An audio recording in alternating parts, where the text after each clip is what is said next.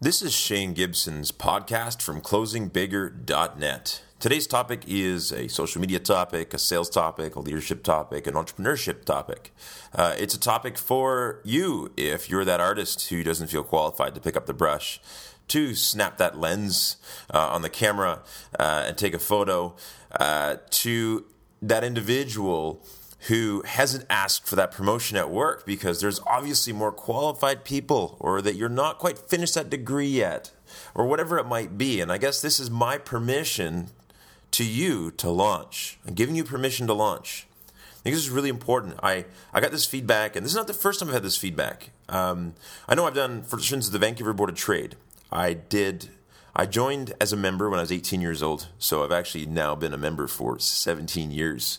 But I remember about five years ago, five, wow, not even five years ago, now it's seven years ago. Seven years ago, I started doing talks for the Board of Trade. Now, I put my, I think I paid my dues for 10 years and volunteered and got to know people and they got comfortable with me and I got invited. In fact, other than Darcy Rezac, I don't know any other speaker who's spoken at the Vancouver Board of Trade more than myself. Now speaking there, uh, maybe Peter Legge actually, uh, but I've done now to date 17 seminars for the Vancouver Board of Trade and their audience.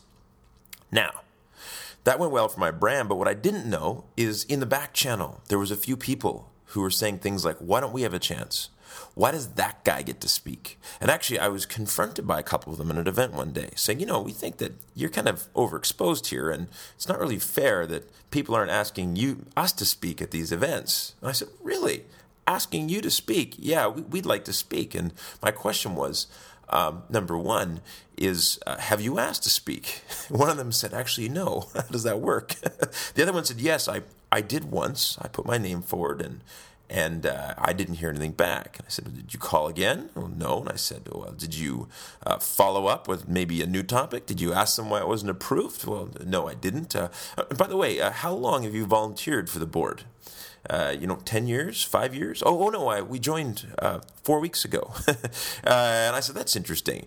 Uh, and I guess my answer was, well, number one uh, is you got to put the work in sometimes. Uh, and that sometimes when you see someone be an overnight success and get all kinds of recognition, that they've actually been quietly in the background working for five, ten years, volunteering the community, building relationships, and all of a sudden they become visible to you. Well, why does that person qualify? Why don't I qualify? And so that's one part, is that you do have to put the work in.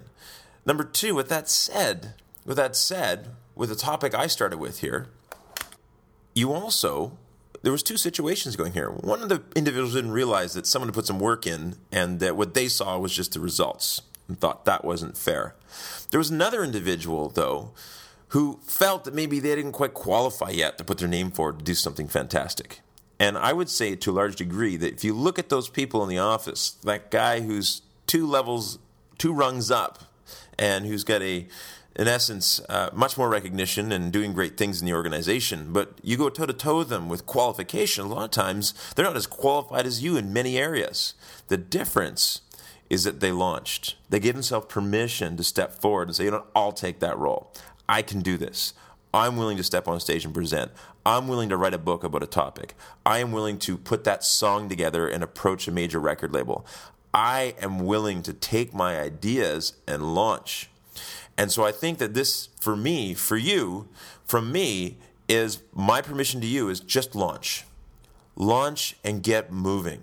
And I think that, you know, for those of you who say, well, what if I'm not qualified? What if things go sideways? Look, if you're asking that question, I'm going to tell you you're already qualified. You've already put enough thought into understanding what it takes to do the things you want to do. I think in many cases, we wait way too long to give ourselves permission to write that book, to paint that painting, to ask for that promotion, to step forward and move into that new industry, to launch that new product line, to step forward and say, yes, I would like to be the keynote speaker at this following upcoming conference and here's what I've done, and here are my references, and move forward. So this is kind of a two-way rant. Is number one, there aren't too many overnight successes. Many of them have worked hard, and the reason why often they're they're held in a good light by the community is they put a whole bunch of work together and they've done a whole bunch of things that weren't public things, that were them toiling away and working to support others. On the other side, if you're one of those people who toil away and work hard and support others and don't quite feel qualified yet to step forward in the limelight, this is my permission to you to launch. This is Shane Gibson's podcast from closingbigger.net. If you're looking for a speaker on social media, social CRM uh, for your next conference, you can always email me, shane at socialized.me, or you can tweet me at Shane Gibson. This is Shane Gibson's podcast from closingbigger.net.